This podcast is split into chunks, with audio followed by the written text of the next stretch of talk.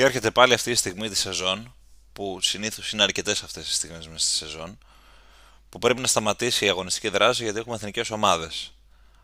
Και προσωπικά εμένα δεν μου αρέσει καθόλου αυτή η περίοδος, το έχουμε ξαναπεί.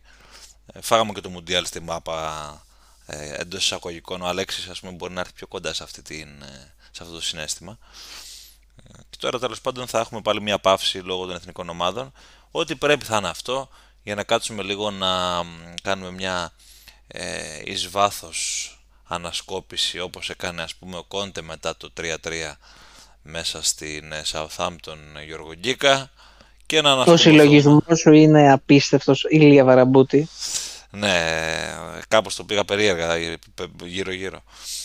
Τέλος πάντων, έχουμε πολλά να συζητήσουμε. Θα, γι' αυτό ειδικά το θέμα, ο Γιώργος περιμένει πώς και πώς να, να τοποθετηθεί. Αλλά θα περιμένει γιατί θα μπούμε πρώτα με Ευρώπη. Εκτός κι αν είναι τόσο ακράτητος τέλος πάντων, εσύ Γιώργο. Ακράτητος. Ναι, δεν ξέρω. Μπορεί να βγαίνουν από μέσα σου σαν χήμαρο στα συναισθήματα μετά από αυτό το ξέσπασμα του Αντώνιο Κόντε που θύμισε λίγο Αλμπέρτο Μαρεζάνη.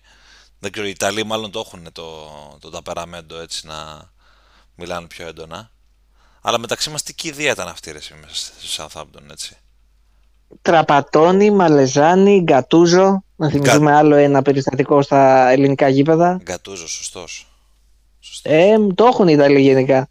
Σωστός, σωστός. Ε, τώρα όντως θα ξεκινήσουμε τότε. Αν περίμενα Ευρώπη, αλλά δεν έχω θέμα. Ό,τι θέλετε εσείς. OK, okay, ας το πάμε λίγο έτσι να, να το κορυφώσουμε μετά. Μιας και η Ευρώπη έχει προηγηθεί από όλα αυτά και τώρα έχουμε και την διακοπή. Θα ξαναδούμε Ευρώπη μετά το πρώτο δεκαήμερο του Απριλίου. Εκεί 11 Απρίλιο είναι τα πρώτα μάτια του Champions League. Είναι το παιχνίδι της City με την Bayern τότε ας πούμε. Ε, είχαμε και τις κληρώσεις. Και με αυτά θα ξεκινήσουμε λίγο την κουβέντα γιατί έχουμε μέσα στο κόλπο πια τέσσερις αγγλικές ομάδες στο ευρωπαϊκό κόλπο. Manchester City, Manchester United, Chelsea και West Ham. Δύο Λονδρέζες και δύο ομάδες του Manchester η City με την ε, Chelsea στο Champions League, στο Europa League United και στο Conference West Ham. Είχαμε τον αποκλεισμό της Arsenal, τον οποίο κάποια ψυχή εδώ στο πάνελ ε, ευχαριστήθηκε ελαφρώς. Για ποιο χτυπάει η καμπάνα; Περίμενε ρε φίλε, είχε δώσει μία πρόβλεψη.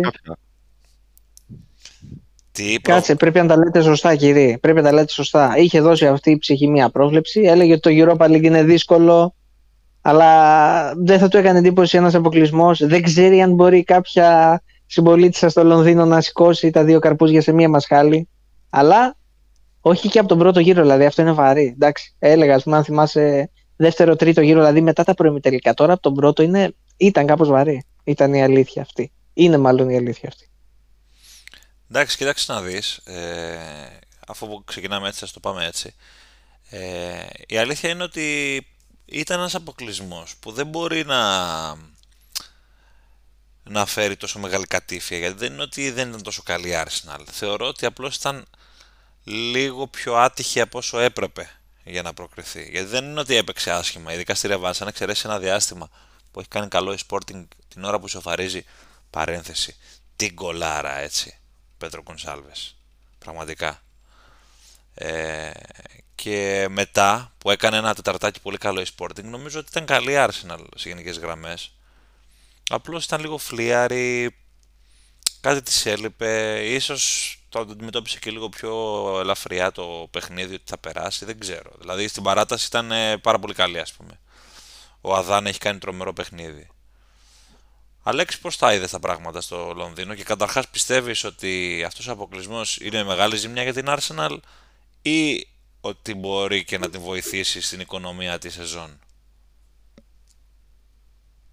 Δεύτερο, θεωρώ ότι δεν είναι τόσο καταστροφικός αυτός ο αποκλεισμός από τη στιγμή που συνεχίζει να πηγαίνει τρένο στο πρωτάθλημα και αν σκεφτείς καλά ότι η Sporting κληρώσει με τη Juventus, οπότε η Arsenal στο πιο κρίσιμο σημείο της σεζόν, στη μάχη του τίτλου, θα είχε να παίξει και δύο πολύ δύσκολα παιχνίδια με τη Juventus, τότε σίγουρα μπορείς να δεις και τη θετική πλευρά αυτού του αποκλεισμού.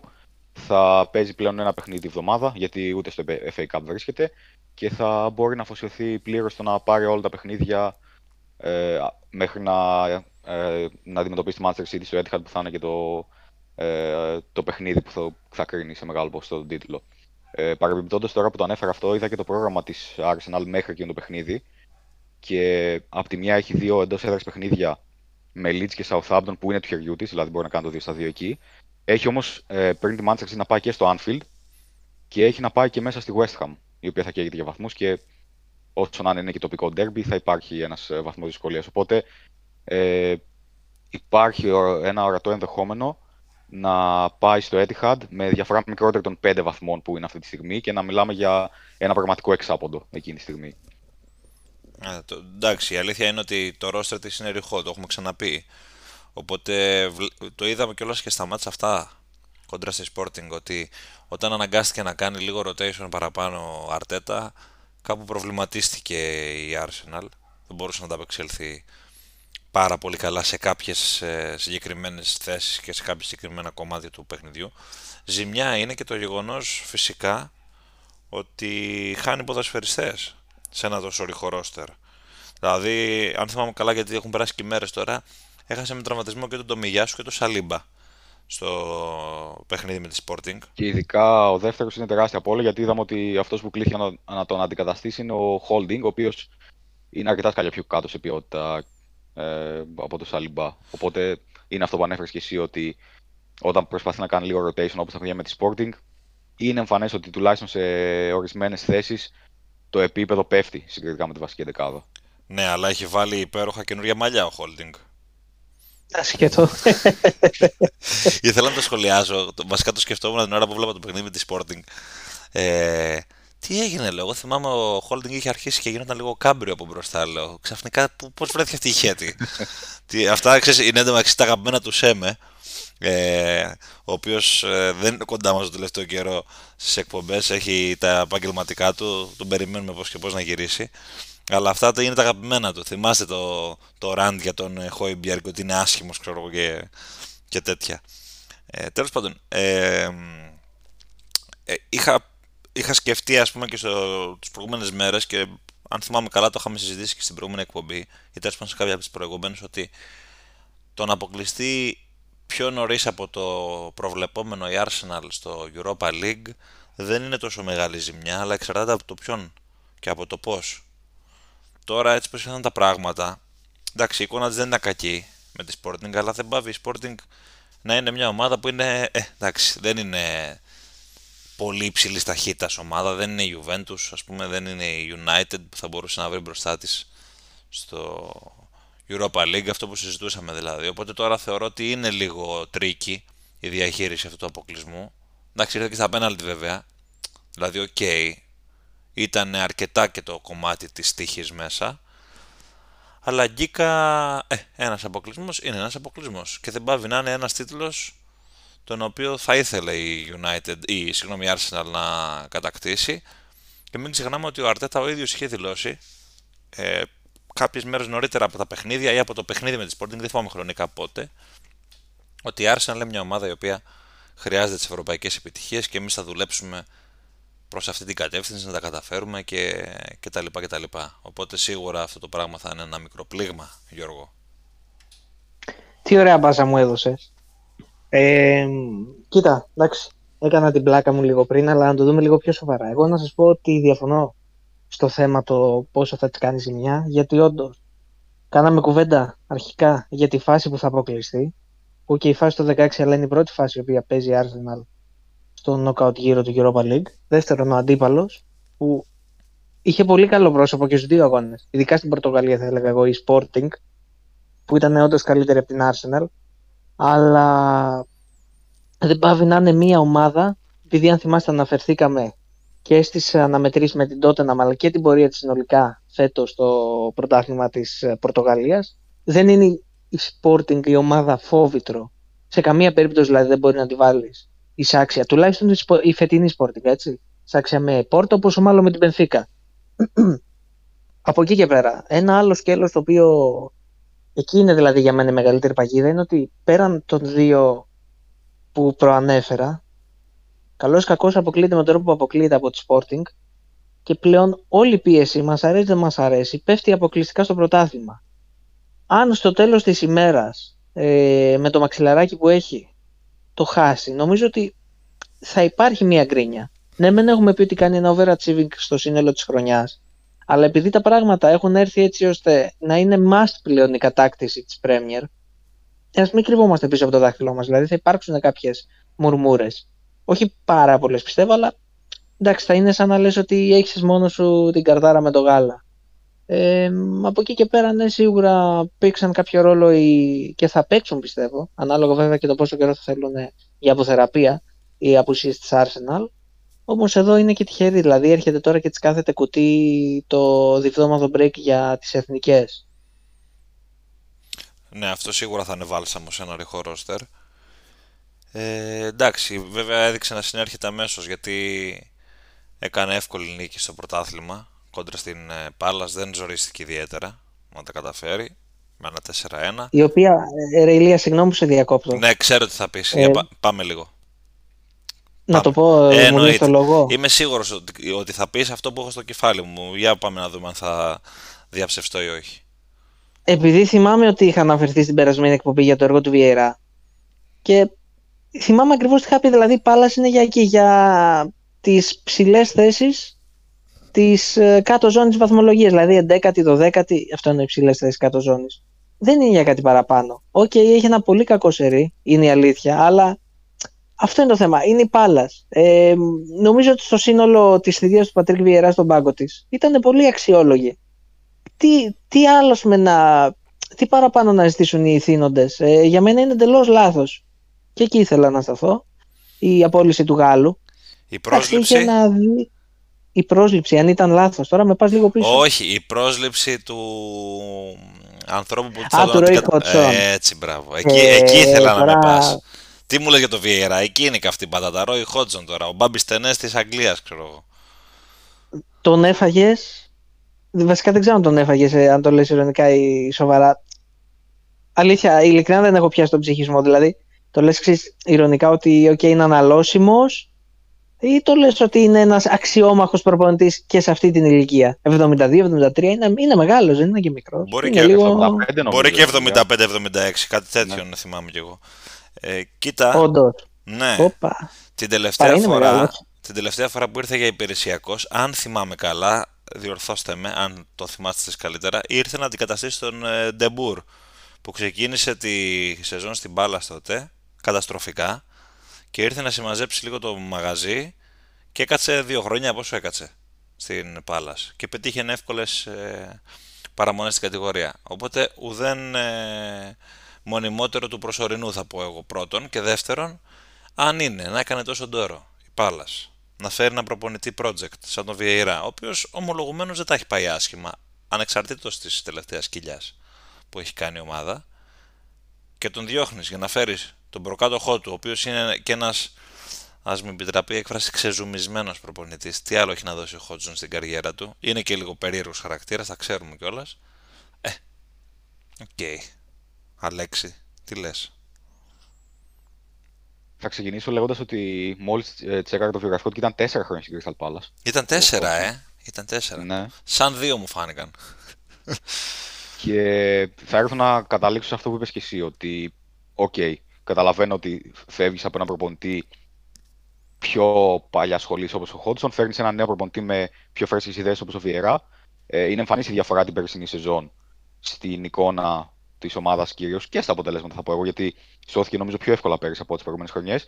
Εδώ που θέλω να ε, φέρω, αυτό που πούμε λίγο μια αντίθετη είναι ότι φέτος, στη δεύτερη χρονιά του στην Crystal Palace, ε, ο Βιεϊρά δεν έδειξε κάτι καινούργιο και η ομάδα έμεινε στάσιμη. OK, okay, πέρα από το σερί που έχει μία νίκη στα τελευταία 14 παιχνίδια και βάσει εικόνα στην Crystal Palace, δεδομένης της αρκετής ποιότητας που έχει, ειδικά μεσοπιθετικά, ε, δεν ξέρω, νομίζω ότι μου έβγαλε μια στασιμότητα και προσωπικά θα περίμενα μια καλύτερη εικόνα. Γιατί τώρα όταν έχεις παίχτες όπως ο Ζαχά, για παράδειγμα, ο Ολίσε, ο Έζε, πολύ ποιοτικοί παίχτες, περιμένεις κάτι καλύτερο. Απ' την άλλη, το να διώχνεις το Βιερά για να ξαναφέρεις το Χότζσον, δεν μπορώ να καταλάβω τη λογική. Δηλαδή, πας ε, όπως είπες και εσύ σε έναν προπονητή project, OK, okay, βλέπεις ότι ε, δεν σου βγαίνει το project, αποφασίζεις να το διακόψεις μετά από 1,5 χρόνο. ε, επιστρέφεις πάλι στη λύση ανάγκης, στη λύση άντε να βγάλουμε τη σεζόν, να σωθούμε και μετά ό,τι μας φωτίσει. Δεν μπορώ να καταλάβω τη λογική εγώ εδώ πέρα. Ναι, πράγματι, είναι αυτά τα περίεργα που συμβαίνουν καμιά φορά και θα δούμε τώρα ποιος θα δικαιωθεί από όλη αυτή την ιστορία. Τουλάχιστον ο άμεσος στόχος της Πάλας θα είναι σίγουρα η παραμονή στην κατηγορία γιατί τώρα γίνεται μια απίστευτη μάχη στην ουρά. Αδιανόητη σχεδόν. Γιατί η Πάλας δεν ήταν καν στο κάδρο για αυτή την ε, ε κατάσταση μέχρι πριν από δύο-τρεις εβδομάδες. Αλλά τώρα βλέπουμε ότι όλοι είναι σε μια απόσταση ξέρω, 4 βαθμών. Η Πάλας που είναι 12η έχει 27 και η Ουραγός Southampton έχει 23. Δηλαδή χαμός εκεί μέσα. Κάποιοι έχουν και παιχνιδιά λιγότερα. Τέλος πάντων, ε, γυρίζω, γυρίζω, λίγο στις Ευρώπης, στα της Ευρώπης και σίγουρα έκανε μεγαλύτερη αίσθηση, αυτό που είχε κάνει μεγαλύτερη αίσθηση ήταν ο αποκλεισμός της Arsenal που το συζητήσαμε και λίγο νωρίτερα. Ε, μένουμε λίγο και στο κομμάτι του κυρίου Χάλαντ. Το κρατάω γιατί αυτό που έκανε με την ε, λειψία ήταν ε, πραγματικά αδιανόητο. Ε, φοβερή εμφάνιση, απίστευτος δηλαδή. Έχει, έχεις σπάσει τα κοντέρ και νομίζω ότι σε μια στιγμή χρονικά που πολλοί έχουν συζητήσει για το αν ε, είναι λίγο ντεφορμέ ο Χάλαν τώρα τελευταία και δεν σκοράρει με την ίδια συχνότητα, αλλά και είναι για μια μηχανή ο άνθρωπος και θα μπορεί να βάζει χατρίξ σε κάθε παιχνίδι, ας πούμε. Εντάξει, μην τρελαθούμε κιόλας, κάπου να τα βλέπουμε τα πράγματα όπως είναι. Ε, εν τέλει έδειξε ότι είναι αυτός που είναι και κάποιος έτσι λίγο πιο πονηρός που λέει και ο Γκίκας από μένα θα μπορούσε να τα βάλει και με τον Guardiola που τον έκανε αλλαγή στο 63 του αγώνα μην αφήνοντάς του να σπάσει τελείως τα κοντέρ και να γίνει ο μοναδικός παίχτης που θα έχει πετύχει 6 γκολ σε έναν αγώνα Champions League, Αλέξη Χασόγια. Δεν ήθελα να το σχολιάσω, αλλά προσπαθεί να oh, με. δεν, δεν έχει, δεν ήθελες να το σχολιάσει. Αν υπάρχει ένας άνθρωπος σε αυτό το πάνελ που είναι ο καθήλυνα αρμόδιος να σχολιάσει αυτό το οποίο μόλις ανέφερα, είσαι εσύ. Εντάξει, δόξα τω Θεώ, Χάλαν είναι μόλις 22 χρονών, οπότε θα έχει πολλές ευκαιρίες να σπάσει ε, το συγκεκριμένο ρεκόρ στο μέλλον, είτε ως παίκτης Manchester City, είτε αν πάει κάπου αλλού. Οπότε, όσο και να προσπαθούν να προστατέψουν το Μέση άπαντες εδώ πέρα και κυρίως ο προπονητής του, Λυπάμαι, φίλε Λιονέλ, αλλά, αλλά δεν, ε, θα, το ρεκόρ θα σπάσει γρήγορα. Εν τω μεταξύ, αυτά που λένε για το Χάλαμ για ντεφορμάρισμα και δεν ξέρω τι άλλο ήταν. Το είχαμε πει νομίζω και στην προηγούμενη εκπομπή ότι ρε παιδί μου δεν γίνεται να συνεχίσει στα στάνταρ που ήταν στην αρχή της σεζόν που έβαζε 2 και 3 γκολ σε κάθε παιχνίδι ε, απανοτά.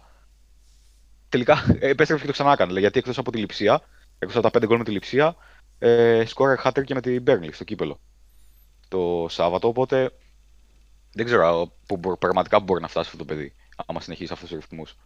Επίσης, κάποιος πονηρός θα μπορούσε να πει ότι αυτό το παιχνίδι του κυπέλου ήταν ένα υγιεινό φιλικό για την ε, City για να ξεπεράσει. Πήγα, πήγα να κάνω ένα σαρδάμα εκεί πέρα, αλλά τελικά θυμήθηκα τελευταία στιγμή ότι ήταν όντως κύπελο και φιλικό. Ε, Τέλος πάντων. Το, ε, το πιστεύει. Μήπως εμπέρδεψε η δήλωση του προπονητή της Μπέρνλι; Αχ, εσείς τώρα είπαμε να, να, να Τι είπε ο Κομπανί, τι είπε, το χάσα εγώ αυτό, για, για, για, για πες γικά. Ε, δεν διάβασε τη δήλωση του Κομπανί που λέει Δεν νιώθω ότι είμαστε πρώτοι στη Championship, αλλά 21η στο συνολικό ranking ας πούμε, έτσι, των συλλόγων της Αγγλίας. Oh. Και γι' αυτό θέλω να το εξής, μετά το συνόδεψα ότι θέλω να δουλεύουμε κάθε μέρα και τα κλεισέ αυτά τα προπονητικά. Κακό, κακό. Κακό, πολύ κακό. Πολύ κακό. Και νομίζω ότι επειδή Μπέρνλι θα ανέβει, εντάξει, δεν νομίζω να χαθεί το τρένο της ε, ανόδου. Πάει τρένο κυριολεκτικά. Ε, νομίζω ότι θα έχουμε πολλά τέτοια επεισοδιάκια του χρόνου. Και δεν ξέρω καλά να είμαστε. Δεν έφαγε και transfer embargo η, η Μπέρνλι, κάτι έχει διαβάσει πρόσφατα. Όντως. Δεν, δεν το γνωρίζω. Δεν το γνωρίζω. Δεν, παιδιά, αλήθεια δεν το γνωρίζω αυτό. Αλήθεια. Δεν είμαι σίγουρο, αλλά κάτι τέτοιο είχα δει.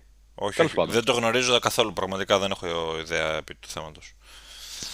Τέλος πάντων, ναι. Ε, εντάξει, μετά το, το πολύ με το γάντι σφάξιμο του Αλέξη στον ε, Guardiola για την αλλαγή, για την αντικατάσταση του Χάλαντ στο παιχνίδι του Champions League ε, πολύ πονηροί είπαν ότι το έκανε ας πούμε ο Guardiola για να μην σπάσει το ρεκόρ του Μέση ο Νορβηγός Εντάξει, εγώ μένω λίγο αμέτωχος σε αυτό, προσπαθώ να κρατήσω μια ουδέτερη θέση ε, και να είμαι λίγο μακριά από τις κακές ε, γλώσσες.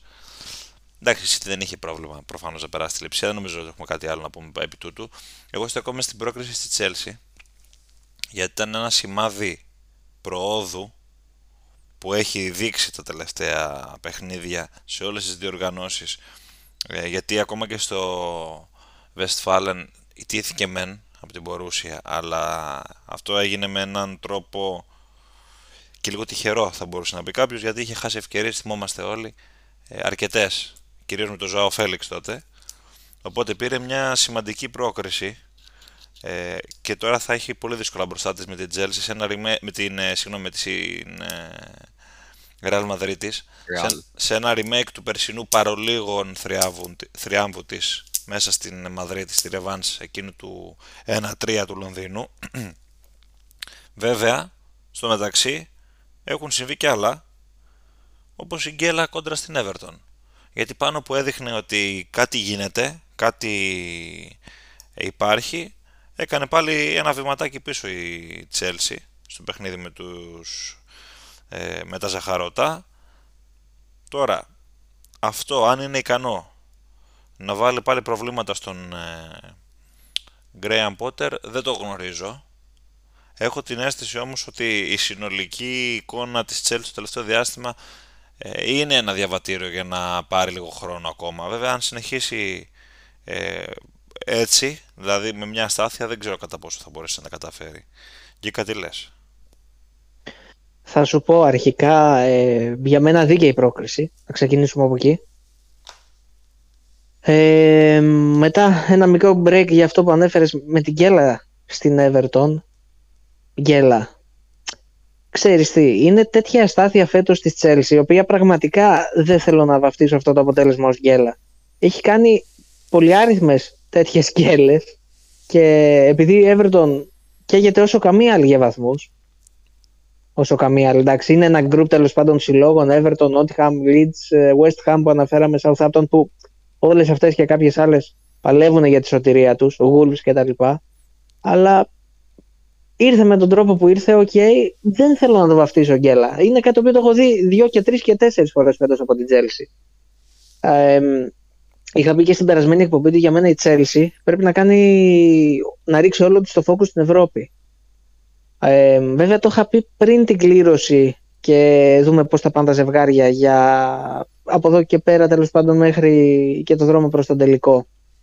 Καλώς κακός τώρα η Chelsea είναι αφενός με τη Real και αφετέρου θα παίξει είτε με City είτε με Bayern. Δηλαδή είναι στο δρόμο τον, τον πιο δύσβατο. Δεν υπάρχει κάποιο ελαφρυντικό. Ε, Όμως, παιδιά, θα εμείνω στην άποψή μου. Γιατί αν θυμάστε, είχα αναφέρει ότι πέρσι παραλίγο να το κάνει. Πρόπερσι το έκανε. Έτσι, είχε αποκλείσει τη Real.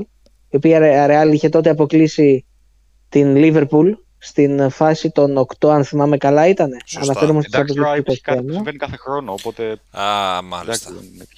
Αμάν, αμάν. Αμάν, αμάν, έσταξε δηλητήριο. Ο άλλος μου λέει τόση ώρα να πιάσουμε την Chelsea που είχε παίξει δύο εβδομάδες πριν, για τη Liverpool που έχασα από τη Real ε, πριν λίγες μέρες δεν, ε, δεν έχει πει ακόμα κάτι. Ε, τι, τι να πω σε αυτό το παιχνίδι, ρε, εσύ, Αλέξη, τι Κάτσε, να πω; Δεν πηγαίνατε, δεν πηγαίνατε για την τεράστια ανατροπή στο, στο, στον Bernabeu; Ποιος τα λέει αυτά, ποιος τα λέει αυτά πρέπει να είναι συγγνώμη, αλλά επίκο ηλίθιος. Δηλαδή, τι να γυρίσεις το 2-5 μέσα στον Περναμπέο, πώς γυρνάει αυτό το πράγμα; Δεν γυρνάει. Άμα ήταν 5-2 και Anfield, μπορεί και να το συζητούσαμε. Ότι μπορεί και να το πιστέψεις ότι μπορεί να κάνεις τρία γκολ, ας πούμε. Και να το πας παράταση το πράγμα. Τώρα τι, τι να κάνεις, 0-3 μέσα στον Περναμπέο, ρε παιδιά. Δεν γίνονται αυτά τα πράγματα. Εντάξει, τώρα, Δεκαετία του 80 που είχε φοβερή ομάδα η Real. Αυτό ήταν το μεγάλο της ατού στα κύπελα τότε κυπελούχων, UEFA ή πρωταθλητριών ανάλογα που έπαιζε. Δεν ξέρω αν το έχετε τώρα, εντάξει, λίγο άσχετα. Βλέπετε να αναφερόμαστε μεγάλες ανατροπές και Real. Ε, πήγαινα, πούμε, δηλαδή, έπαιζε ξέρω με την κολονία, είχε χάσει 5-1, 4-1, κάτι τέτοιο. 5-0 στον Περναμπέου. Ναι, ε, ναι. Την επόμενη χρονιά πάλι το ίδιο. Το έκανε 3-4 χρονιές. Στην δεκαετία 80. Τέλος πάντων, για να κλείσω με την Chelsea και να σας δώσω τη σκητάλη, η Chelsea, το είχα πει και τις προάλλες. Ξαναλέω ότι θα εμείνω στην άποψή μου. Δεν έχει να χάσει κάτι στην Ευρώπη.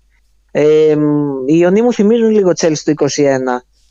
Πάλι να μην πούμε πάλι το ίδιο με την τότε αλλαγή στον προπονητή όπως έγινε και τώρα ή τις ε, ασταθείς εμφανίσεις στην Premier. Ε, θα ποντάρω στην Chelsea. Θα ποντάρω πολύ, δηλαδή για μένα είναι 50-50. Θα ποντάρω πάρα πολύ, ίσως. Αλλά την πιστεύω την Chelsea. Σας το λέω με κάθε ειλικρίνεια. Ωραία, με αυτή την μπάσα. Εκεί ήθελα να πάμε μετά τη συζήτηση. Πριν να κλείσουμε μετά το Champions League τουλάχιστον. Ε, θυμίζουμε ότι η City θα παίξει με την Bayern, έτσι. Και η Real με την Chelsea, όπως είπαμε τώρα. Και οι νικητές των ζευγαριών αυτών μεταξύ τους. Ο άλλος δρόμος έχει το Napoli Milan και το Inter Benfica. Οπότε θα έχουμε πολύ δυνατό πότ από αυτή τη μεριά του πίνακα. Τι πιστεύετε για αυτά τα ζευγάρια; Ε, ο Γκίκας μας είπε ήδη για το Chelsea Real τι βλέπει και θα συμπληρώσω την κουβέντα λέγοντας ότι όχι εγώ δεν βλέπω 50-50. Εγώ βλέπω ένα 70-30 για τη Real για να μην πω 80-20 και θα το τεκμηριώσω. Η Real μετά και την ήττα που έκανε από την Barcelona στο πρωτάθλημα έχει τελειώσει με το πρωτάθλημα. Δεν υπάρχει περίπτωση να γυρίσει τώρα 14-16 βαθμούς πόσο έχουν διαφορά την Barcelona. Οπότε η αγαπημένη της διοργάνωση είναι και την περιμένει.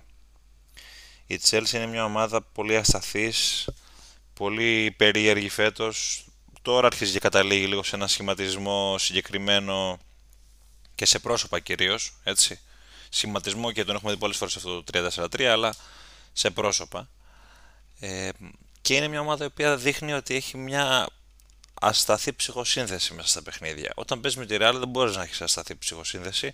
Το είδαμε και από τη Liverpool. Πρέπει να είσαι 150% συγκεντρωμένος. Η Real έχει την προσωπικότητα, έχει τις εμπειρίες, έχει τις παραστάσεις και πλέον θα έχει και ένα πάρα πάρα πολύ ισχυρό κίνητρο αφού το πρωτάθλημα έχει σχεδόν χαθεί. Οπότε δεν μπορώ να βρω τρόπο τη δεδομένη στιγμή 20-25 ε, Μαρτίου εδώ μέσα είμαστε σε αυτό το εύρος ημερομηνιών για να δω ε, σε περίπου τρεις εβδομάδες πόσο είναι, στις 18 είναι το πρώτο παιχνίδι του μεταξύ, 18 Απριλίου, πώς η, ε, η Real θα αποκλειστεί από τη City πραγματικά. Αλέξη, τι λες; Από την Chelsea. Τι είπα, η Real να αποκλειστεί από τη City, είπα; Μας έβγαλε ζεύγος ημιτελικών ο Λιάκος σω βλέπεις και στο μέλλον, Ηλία. Όχι, δεν βλέπω στο μέλλον. Γιατί ε, τώρα εντάξει, από το ένα στο άλλο, αλλά θα το πω ναι, μια στιγμή, μιας και το έθεξε και να μας πεις και εσύ την άποψή σου. Ε, πιστεύω ότι εκεί είναι 50-50 τα πράγματα. Δεν βλέπω City δηλαδή. Σε αυτό το ζευγάρι. Είναι πολύ στήθος με στήθος. Και εκεί θα φανεί. Θα φανούν δύο πράγματα θεωρώ. Το πρώτο είναι πόσο ο Γκουαρδιόλα θα βάλει την, ε, στην άκρη την δική του ε, προσωπικότητα και θα βάλει μπροστά το συμφέρον της ομάδας να αντιμετωπίσει τα παιχνίδια με όλη, την, με όλη τη σοβαρότητα που πρέπει. Γιατί για κάποιο λόγο έχω στο μυαλό μου ότι επειδή ο Νάγκελσμαν είναι πολύ νέος σε ηλικία προπονητής, πολύ ανερχόμενος ε, ενδεχομένως αυτό να λειτουργήσει στο μυαλό του Πεπ ότι θα πρέπει να δείξει κάτι καινούριο πάλι όπως έχει κάνει πολλές φορές στα κρίσιμα παιχνίδια. Θα πρέπει να δείξει ότι σε σχέση με τον ε, αντίπαλό του ε, είναι πιο έμπειρος, πιο μπαρτοκαπνισμένος. Οπότε αν δεν κάνει τίποτα τρέλες ε, θα είναι υπέρ της ομάδας του. Αλλά και πάλι το βλέπω 50-50 πραγματικά αυτό το παιχνίδι. Δεν ξέρω ποιος μπορεί να προκριθεί. Αλέξη. Ε, στα ποσοστά που έδωσε συμφωνώ και εγώ. Βλέπω 50-50 το City Bayern. Ίσως να, αν μου λες να πω μια από τις δύο θα έλεγα την Bayern γιατί... Γιατί αυτή θέλεις. Επειδή, ίσως επειδή θέλω να περάσει Bayern, ναι. okay, αλλά μου βγάζει, μια, μου βγάζει μια μεγαλύτερη σιγουριά σε αυτή τη δεδομένη χρονική στιγμή συγκριτικά με τη City. Όχι φυσικά ότι αν περάσει η City θα μου κάνει έκπληξη. Συγγνώμη να σε διακόψω, διορθώνω γιατί έκανα ένα λάθος πριν και είπα ότι στις 18 Απρίλη είναι το πρώτο μάτς της ε, Real με την Chelsea. Ναι. Λάθος. 11, 11 και 12 είναι τα πρώτα ε, μάτς. 18-19 ναι. ε, είναι η Revans. Απλώς το διορθώνω. Για συνέχισε. Ωραία, και σχετικά με το Real Chelsea, εγώ θεωρώ ότι η Real είναι το αδιαφιλονίκη του φαβορή. Δεν θα αποκλείσει τελείως όμως την πιθανότητα έκπληξης από την Chelsea γιατί έχει, ας το πούμε, τη δυνατότητα να δώσει όλο το βάρος σε αυτά τα δύο παιχνίδια. Θα μου πεις και η Real από τη στιγμή που έμεινε 12 πόντους πίσω την Barcelona στο πρωτάθλημα, ε, έχει και αυτή την άνεση να κάνει rotation και να αφοσιωθεί περισσότερο στο Champions League. βλέπω έναν, ε, άμα να κάνουμε και πρόληψη, να δώσω έναν τελικό Real Bayern που είναι το ευρωπαϊκό super κλασικό και ε, έχουμε και 3-4 χρόνια σίγουρα που δεν το έχουμε δει. Ενώ ήταν κάποιος, ε, κάποιο σημείο που τους βλέπουμε κάθε χρόνο να αναμετρώνται. Οπότε, ναι, θα καταλήξω Real σίγουρα και στο άλλο 50-50 θα δώσω ένα, ε, θα δώσω την εκτίμησή μου υπέρ της Bayern. City Bayern εκεί κάτι βλέπεις εσύ; Πολύ ισορροπημένα τα πράγματα. Ε, πάρα πολύ ισορροπημένα. Μου βάζεις πολύ δύσκολα. Αφενός θέλω να ποντάρω πολλά στη City γιατί έχει έτσι καλός κακός μια ομάδα η οποία τα τελευταία χρόνια εντάξει, έχει ένα πολύ συγκεκριμένο κορμό, είναι σταθερά υπό τις ιδεογείες του ΠΕΠ και γενικά είναι μια ομάδα που είναι ψημένη έως έναν βαθμό. Δεν έχει κάνει όμως την ευρωπαϊκή υπέρβαση. Απ' την άλλη έχω και εννοείται για να κλείσω θα πω το πολύ κλασικό πλέον έτσι ότι μία θεωρητικά θέση που της έλειπε την έχει καλύψει αναφέρομαι στο Center και το πρόσωπο του Eric Haaland ή Holland ή Haaland όπως θέλει να τον προφέρει ο καθένας ηλία, κουχου κουχου και δεν σχολιάζεσαι ε, κοίταξε, ε, εκεί δεν μπορώ να σου πω πολλά. Ε, Χάλαν το λέω κι εγώ. Τώρα δεν μου πάει το Χόλαντ, τον έχω μάθει έτσι. Για το Τενχάχ όμως δεν είναι ακούω κουβέντα και τα Ολλανδικά. και όσον αφορά την Bayern, είναι η Bayern δηλαδή, είναι ξέρεις από τα πολύ απόλυτα να πω έτσι ονόματα της Ευρώπης που και στην κακή της ημέρα είναι ικανή να φτάσει ψηλά. Πόσο μάλλον η φετινή Bayern που έχει μια παρμιώδη σταθερότητα στην Ευρώπη. Είχαμε χρόνια πιστεύω ότι δούμε τόσο, τόσο έτσι, δεν θα πω τρομακτική, αλλά θα πω ρε παιδί μου ισχυρή να πω. Α, καταλαβαίνετε που το πάω. Δηλαδή νομίζω τελευταία της τόσο καλή χρονιά, μπορεί να ακουστώ υπερβολικός, θα πω ότι ήταν η χρονιά που το σήκωσε, το, το 20. Ε, το μόνο σε εισαγωγικά της αβαντάς της θα έλεγα ότι είναι αυτό που ανέβαιζε και εσύ Ηλία, η θέση του προπονητή. Ε, θέλεις το νεαρό της ηλικίας του Νάγκελσμαν, θέλεις ότι σε καμία περίπτωση δεν έχει τα χρόνια της παρουσίας του Πεπ στη City αντίστοιχα ο ίδιος στην Bayern, δηλαδή μόνο εκεί της ρίχνω ένα μείον, θα της βάλω ένα μείον, το αρνητικό πρόσημο.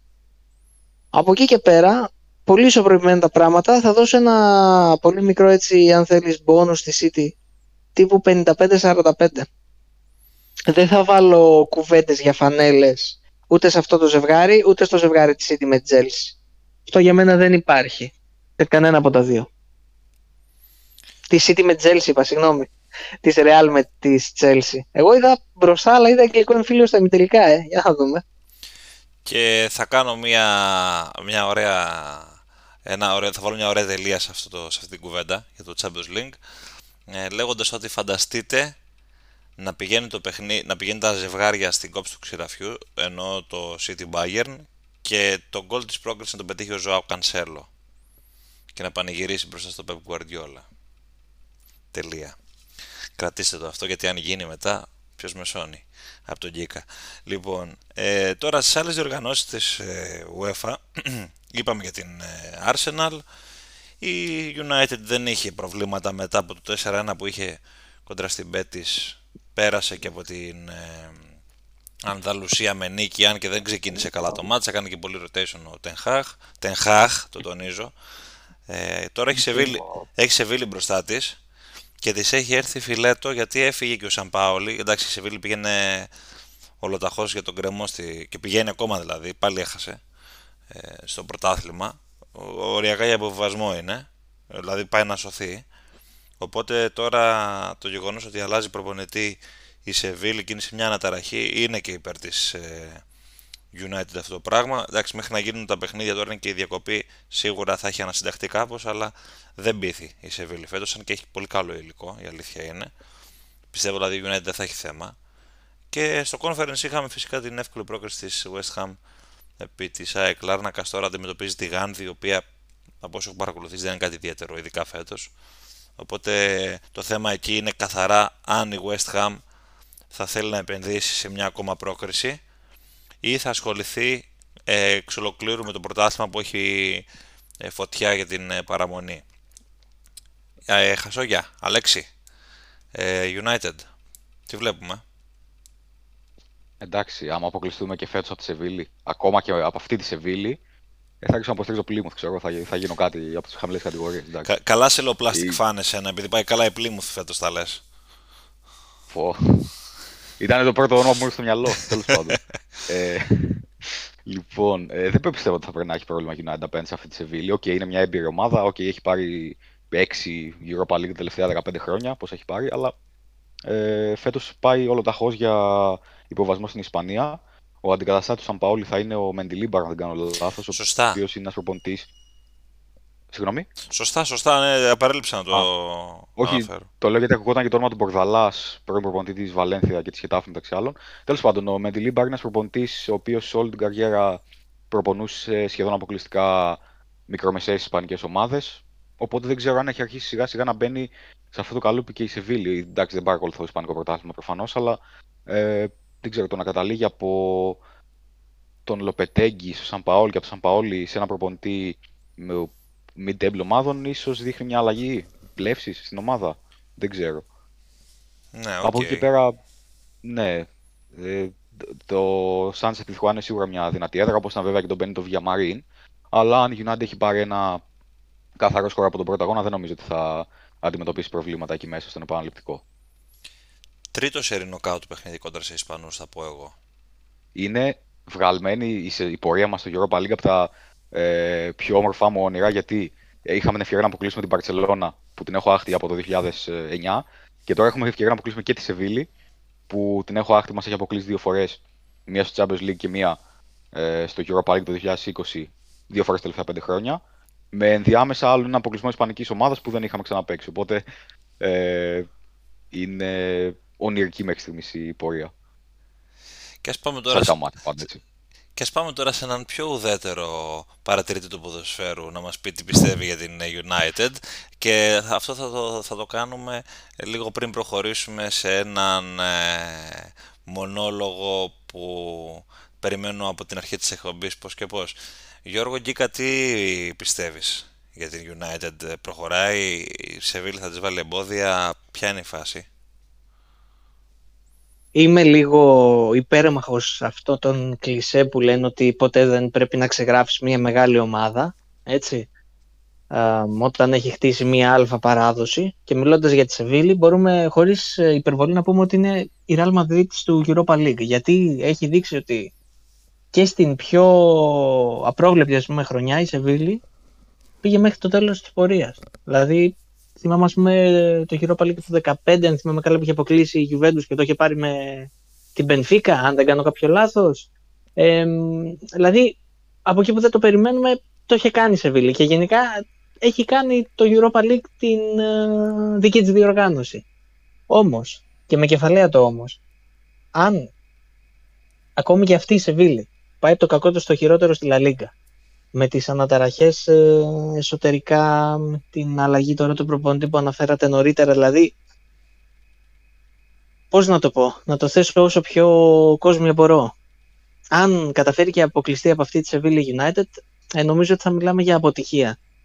Γι' αυτό και είπα στην αρχή ότι ενώ είμαι υπέρμαχος ας πούμε, της όποιας παράδοσης έχει ένας σύλλογος. Δεν θα το ξεγράψουμε, αλλά καλός κακός νομίζω ότι είναι με must αν θέλετε έτσι, η λέξη, ή μάλλον βάζει το must πριν από τη λέξη πρόκριση για την Manchester United.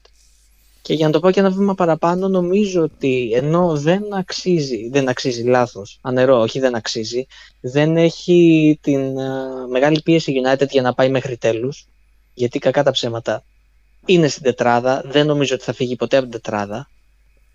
Ε, έχει δηλαδή εξασφαλίσει την συμμετοχή της στο επόμενο Champions League εντάξει, δεν πάει να είναι ένας τίτλος και πολύ σημαντικός. Και ένας τίτλος τον οποίο θυμόμαστε ότι έχει μεσολαβήσει και ο χαμένος τελικός με τη Villarreal, έτσι. Δηλαδή, ναι, μεν, δεν μπορείς να πεις ότι είναι ο πρώτος στόχος του Europa League, αλλά δεν θα έλεγε όχι, πιστεύω και να το σηκώσει. Εδώ θέτω και ένα ερωτηματικό βέβαια και για τον Αλέξη, αν συμφωνεί με αυτό που λέω. Εγώ διαφωνώ με αυτό που λες, γιατί μόνο σίγουρη δεν είναι η θέση στην τετράδα, ειδικά μετά τα δύο τελευταία ανεπιτυχή αποτελέσματα στο πρωτάθλημα. OK, okay, είναι δύσκολο να μείνει κάτω από δύο εκ των ε, Newcastle, Tottenham, Liverpool, άντε και την Brighton. που είχα πει και σε προηγούμενες εκπομπές ότι την υπολογίζω. Είναι δύσκολο, αλλά δεν είναι και ακατόρθωτο.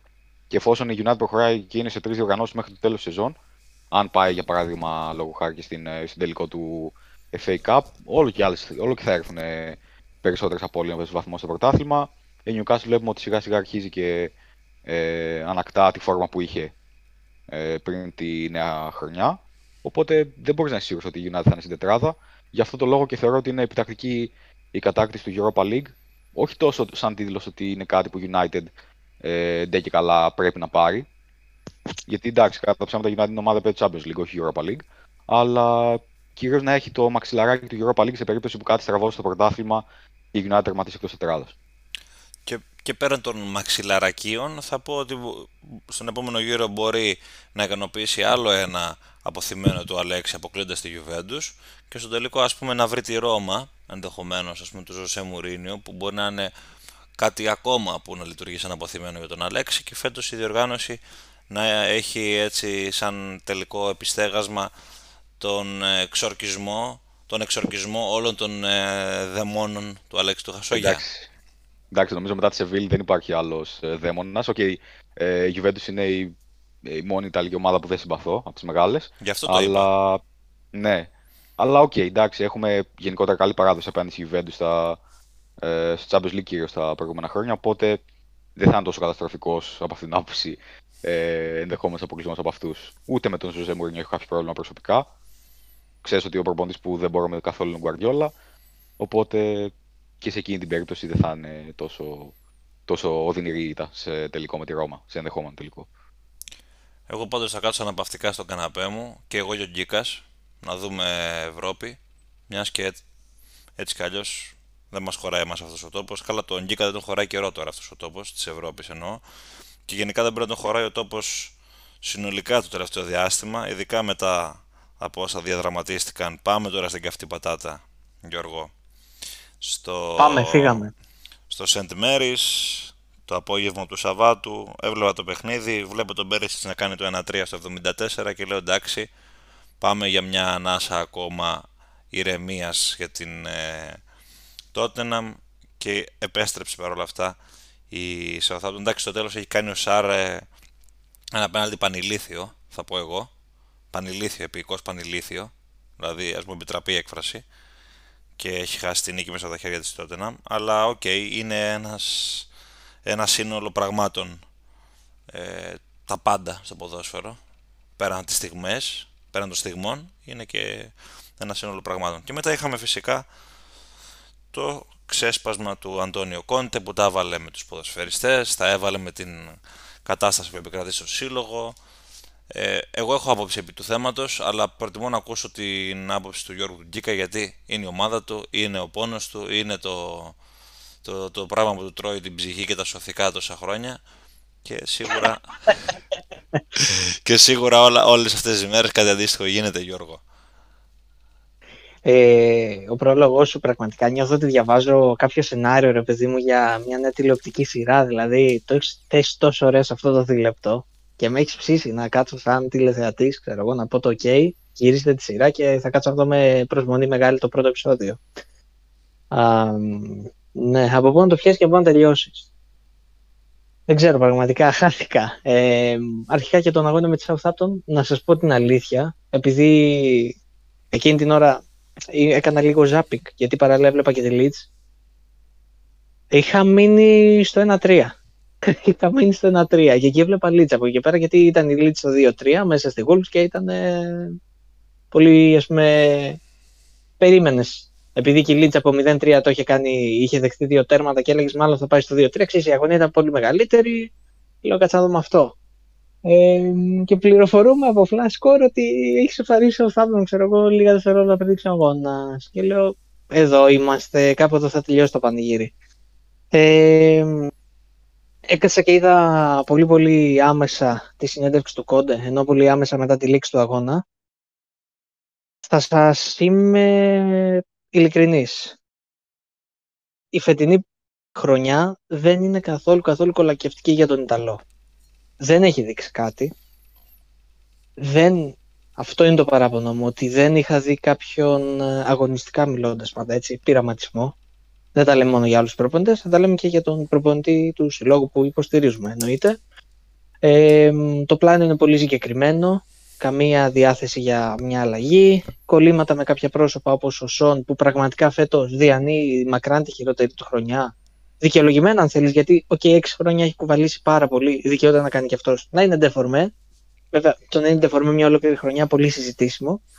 Ε, κόλλημα με πρόσωπα, ας πούμε, όπως ε, ο που είπα, ο Πέρισιτς, ε, καμία διάθεση, αυτό που είπα και νωρίτερα, για μία, ένα διαφορετικό τρικ, δηλαδή δείξε κάτι άλλο, παίξε κάτι άλλο. Σε κάθε αγώνα, κακό πρώτο ημίχρονο, αντεπίθεση στο δεύτερο, να κυνηγήσουμε ό,τι μπορούμε, κλείσιμο πίσω, μία πολύ πολύ σταθερή στρατηγική.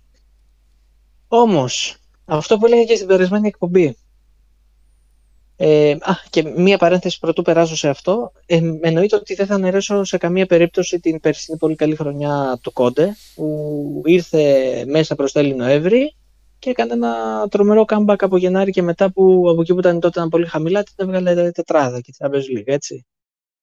Ε, αρχικά, μάλλον όχι αρχικά, πάμε κατευθείαν στο πιστό, για να είμαστε λίγο πιο σύντομοι. Αυτό που έκανε ο Κόντε, για μένα καλά έκανε και το έκανε. Αλήθεια σας το λέω, δηλαδή το λέω με κάθε ειλικρίνεια, με πάσα ειλικρίνεια. Ε, θα πούνε κάποιοι αντιεπαγγελματικό. OK, okay, το ακούω. Όμως ε, πραγματικά πιστέψτε με, αυτό ξέρω που θα πω ακούγεται με πολύ μεγάλη έτσι, φόρτιση, αλλά τα τελευταία χρόνια η όταν κάνει άλματα προς τα πίσω. Έφτασε το peak της το 19 και έκτοτε άλματα προς τα πίσω. Ε, έχουμε δει προπονητές και προπονητές να απολύονται. Τη στιγμή που παίκτες, ας πούμε, έμεναν στις θέσεις τους. Δεν υπάρχει πίεση. Πραγματικά δεν υπάρχει πίεση. Σε αυτό συμφωνώ μέχρι κεραίας με τον Κόντε. Κάτι πρέπει να αλλάξει. Διαφωνώ όμω όσους λένε ότι δεν άσκησε και κριτική στη διοίκηση. Έριξε το, ένα μικρό βέλος, αλλά το έριξε. Όταν είπε ότι 20 χρόνια η διοίκηση δεν έχει καταφέρει να πάρει κάποιο τίτλο. Δεν το είπε απλά για να το πει. Ήταν ένα πυροτέχνημα κι αυτό, άσχετα αν το focus του ήταν οι Ε, και επειδή αυτά τα λέει ένας άνθρωπος με, την, με το ταπεραμέντο του Κόντε, αλλά και το όνομα του Κόντε, γιατί καλώς ή κακώς έχει χτίσει ένα αλφα όνομα. Ε, και τα λέει σε συνέντευξη τύπου μετά από αγώνα. Δεν τα λέει να έχει απολυθεί από τον καναπέ του σπιτιού του εκεί που θα το πάρει συνέντευξη ο χι δημοσιογράφος, έχει πολύ πολύ μεγαλύτερη βαρύτητα. Ε, σε εισαγωγικά, αν θέλετε, όλα αυτά τα λόγια ήταν μία ε, χειροβομβίδα δηλώσεων από έναν άνθρωπο ο οποίος δεν έχει να χάσει κάτι.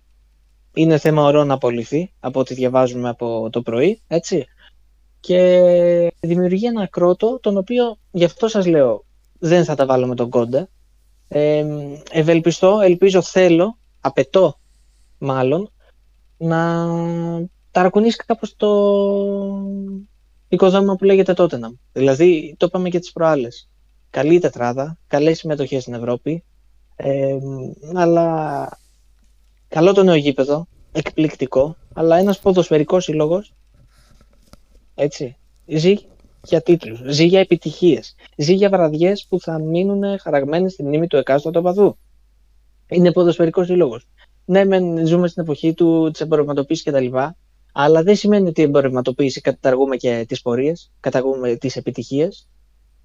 Ε, ξαναλέω, για να κλείσω και με αυτό, ναι, δεν έχει καταφέρει κάτι φέτος ο Κόντε. Είμαι απογοητευμένος μαζί του. Απλώς ε, προσπαθώ να σκεφτώ και μία φράση έτσι ωραία για να το κλείσω. Ας πούμε ότι τον ρόλο αυτό ίσως χρειάστηκε να τον παίξει ο Κόντε και αν θέλετε εξυπηρετεί γιατί φτάσαμε στο σημείο που φτάσαμε να γίνει κάτι πολύ ακραίο, πολύ ραγδαίο. Δεν ξέρω πώς θα γίνει, αν μιλάμε για αλλαγή διοκτησίας, κάτι το οποίο δεν το βλέπω, αλλά εντάξει, ήσουν σε ένα επίπεδο. Πρέπει να κοιτάς προς τα πάνω, όχι χαμηλά. Και μάλλον βρήκα πώς θα κλείσω. Αυτό που λένε πολλοί, ας πούμε, ότι δεν υποστηρίζω τον τάδε σύλλογο για τους τίτλους, νομίζω είναι το μεγαλύτερο ψέμα. Να δεχθώ ότι δεν έγινες υποστηρικτής ενός συλλόγου, γιατί πράγματι, ας πούμε, και εγώ όταν ξεκίνησα να υποστηρίζω, τότε δεν κέρδισα κάποιο τίτλο, έτσι. Αλλά από τη στιγμή που έχεις φτάσει πολύ κοντά στο να πιεις νερό, ε, δεν νομίζω ότι κοιτάς προς τα κάτω. Κοιτάζει προς τα πάνω. Κοιτάζεις πώς θα πιεις κάποια στιγμή νερό. Δεν κοιτάζεις πώς θα γυρίσεις εκεί που ήσουν πριν 5-10 χρόνια. Αυτό και κλείνω. Κοίτα, εγώ θα πω πολύ σύντομα ότι από τη μια η Tottenham, ο οργανισμός Tottenham, δηλαδή από τη διοίκηση και από την οτροπία που, που κυριαρχεί μέσα στο σύλλογο, κατάφεραν να κάψουν εντός εισαγωγικών έναν προπονητή πάρα πολύ υψηλού επίπεδου, έναν προπονητή νικητή, έναν προπονητή με μεγάλα πράγματα στο βιογραφικό του και επιτυχίες, κατάφεραν να τον, να τον κάψουν μέσα σε 1,5 περίπου χρόνο ε, και να φύγει η προοπτική του, ενώ έχουμε συζητήσει πάρα πολλές φορές και από αυτήν την εκπομπή ότι ο Κόντε είναι ένα εχέγγυο ότι η, τότε να μπορεί να κάνει ένα βήμα μπροστά και επιτέλους να πάρει και κάποιον τίτλο. Από την άλλη μεριά, αυτό που έχω να πω είναι ότι άμα δεν κατάφερε και ένας νικητής προπονητής και σύγχρονος κιόλας και το λέω αυτό έχοντας ως γνώμονα τον Μουρίνιο, ο οποίος ο Μουρίνιο είναι σε μια φάση καμπής γενικά στη φιλοσοφία και στην καριέρα του. Ένας σύγχρονος λοιπόν προπονητής, ο οποίος μπορεί να μην παίζει το πιο φαντεζή ποδόσφαιρο, αλλά έχει, έχει ιδέες που ταιριάζουν στην εποχή και έχει και winning spirit. Άμα δεν κατάφερε λοιπόν αυτός να εμφυσίσει στους ποδοσφαιριστές ένα πνεύμα νικητή, ώστε να μην είναι αδιάφοροι όπως κατήγγειλε ο ίδιος, ώστε να μπορούν να, να πιστέψουν στο κάτι παραπάνω. Γιατί μην ξεχνάμε ότι τότε να έχει μέσα στο ρόστερ της ποδοσφαιριστές οι οποίοι είναι όντως πολύ υψηλού επίπεδου.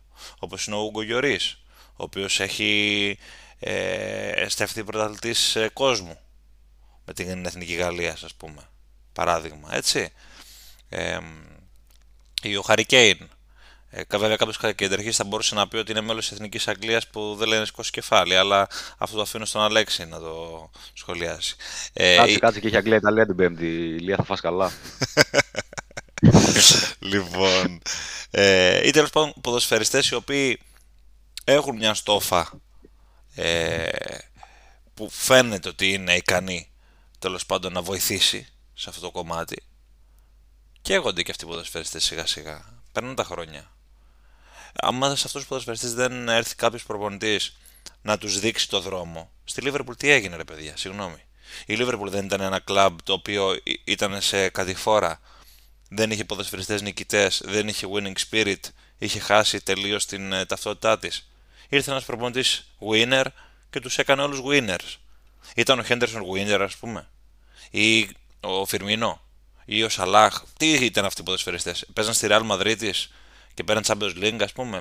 Δηλαδή θέλω να πω ότι η αλήθεια είναι κάπου στη μέση. Έτσι, έτσι κλείνω την, ε, την άποψή μου. Ότι προφανώς ο οργανισμός όλος είναι σάπιος εντός εισαγωγικών και όσο περνάει ο καιρός αρρωσταίνει και περισσότερο στο κομμάτι της νοοτροπίας αλλά και ο ίδιος ο Κόντε έχει ευθύνη γιατί δεν κατάφερε να βάλει κάτι παραπάνω σε αυτόν τον οργανισμό όπως ας πούμε έκανε ο Ποτσετίνο ο οποίος έφερε ωραία πράγματα στην Tottenham, έφερε τις καλύτερες μέρες της βασικά και πλέον ε, αυτές αγνοούνται. Αλέξη, έχεις εσύ σχόλιο επί του θέματος; Έχω και μου αρέσει πάρα πολύ αυτή η πάση γιατί θα κάνω το δικηγόρο του διαβόλου και θα έχω επιχειρήματα για να αντικρούσω αυτά που έλεγες προηγουμένως. Θα πιαστώ από αυτό που ανέφερες για τον Jurgen Klopp που ήταν ένα πάρα πολύ εύστοχο παράδειγμα και θα έρθω να πω μήπως ο Κόντε δεν είναι τόσο καλό προπονητής όσο νομίζουμε. Μήπως είναι δεύτερης και όχι πρώτης ταχύτητας προπονητής. Γιατί, OK, okay, είχε δίκιο στα περισσότερα από αυτά που ανέφερε. Προφανώς το μεγαλύτερο θέμα ε, των παιχτών της όταν είναι θέμα νοοτροπίας. Αλλά θέμα νοοτροπίας είχε και η Liverpool, όπως οι παίχτες της Liverpool, όπως πολύ σωστά ανέφερες. Θέμα νοοτροπίας είχαν και οι ποδοσφαιριστές της Arsenal πριν έρθει ο Αρτέτα. Θέμα νοοτροπίας είχαν και οι ποδοσφαιριστές της Manchester United ε, πριν έρθει ο Ten Hag. Οπότε δεν, μου φαίνεται πιο πολύ σαν δικαιολογίες για την κακή του φετινή πορεία. Ε, τη προσωπικά για τον Κόντε μιλάω. Γιατί όντως, όπως είπε και ο Γκίκας, δεν έχει δείξει κάτι καλό φέτος. Σε αντίθεση με πέρυσι που, OK, όπως του πιστώθηκε η πέρυσι επιτυχημένη πορεία, για μένα έτσι πρέπει να το πιστωθεί και αντίστοιχα η αδυναμία να διατηρήσει τον Τόταμ στα ίδια επίπεδα και το γεγονός ότι έκανε βήματα προς τα πίσω. Οπότε, εμένα πιο πολύ μου φάνηκε σαν ε, ε, να ψάχνει να βρει δικαιολογίες για όλο αυτό. Γιατί δεν γίνεται ε, να φταίνε μόνο οι παίχτες σε αυτή την περίπτωση όταν συμβαίνει μία, δύο, πέντε, δέκα φορές. Σίγουρα έχει ευθύνη και ο προπονητής. Οπότε δεν ξέρω, ίσως ε, για μένα έκανε φάουλ ο Κόντε εδώ πέρα. Γιατί έδειξε και με τεράστια σύμβαση στους παίχτες του. Υποτίθεται ο προπονητής πρέπει να προστατεύει τους παίχτες του. OK. Okay.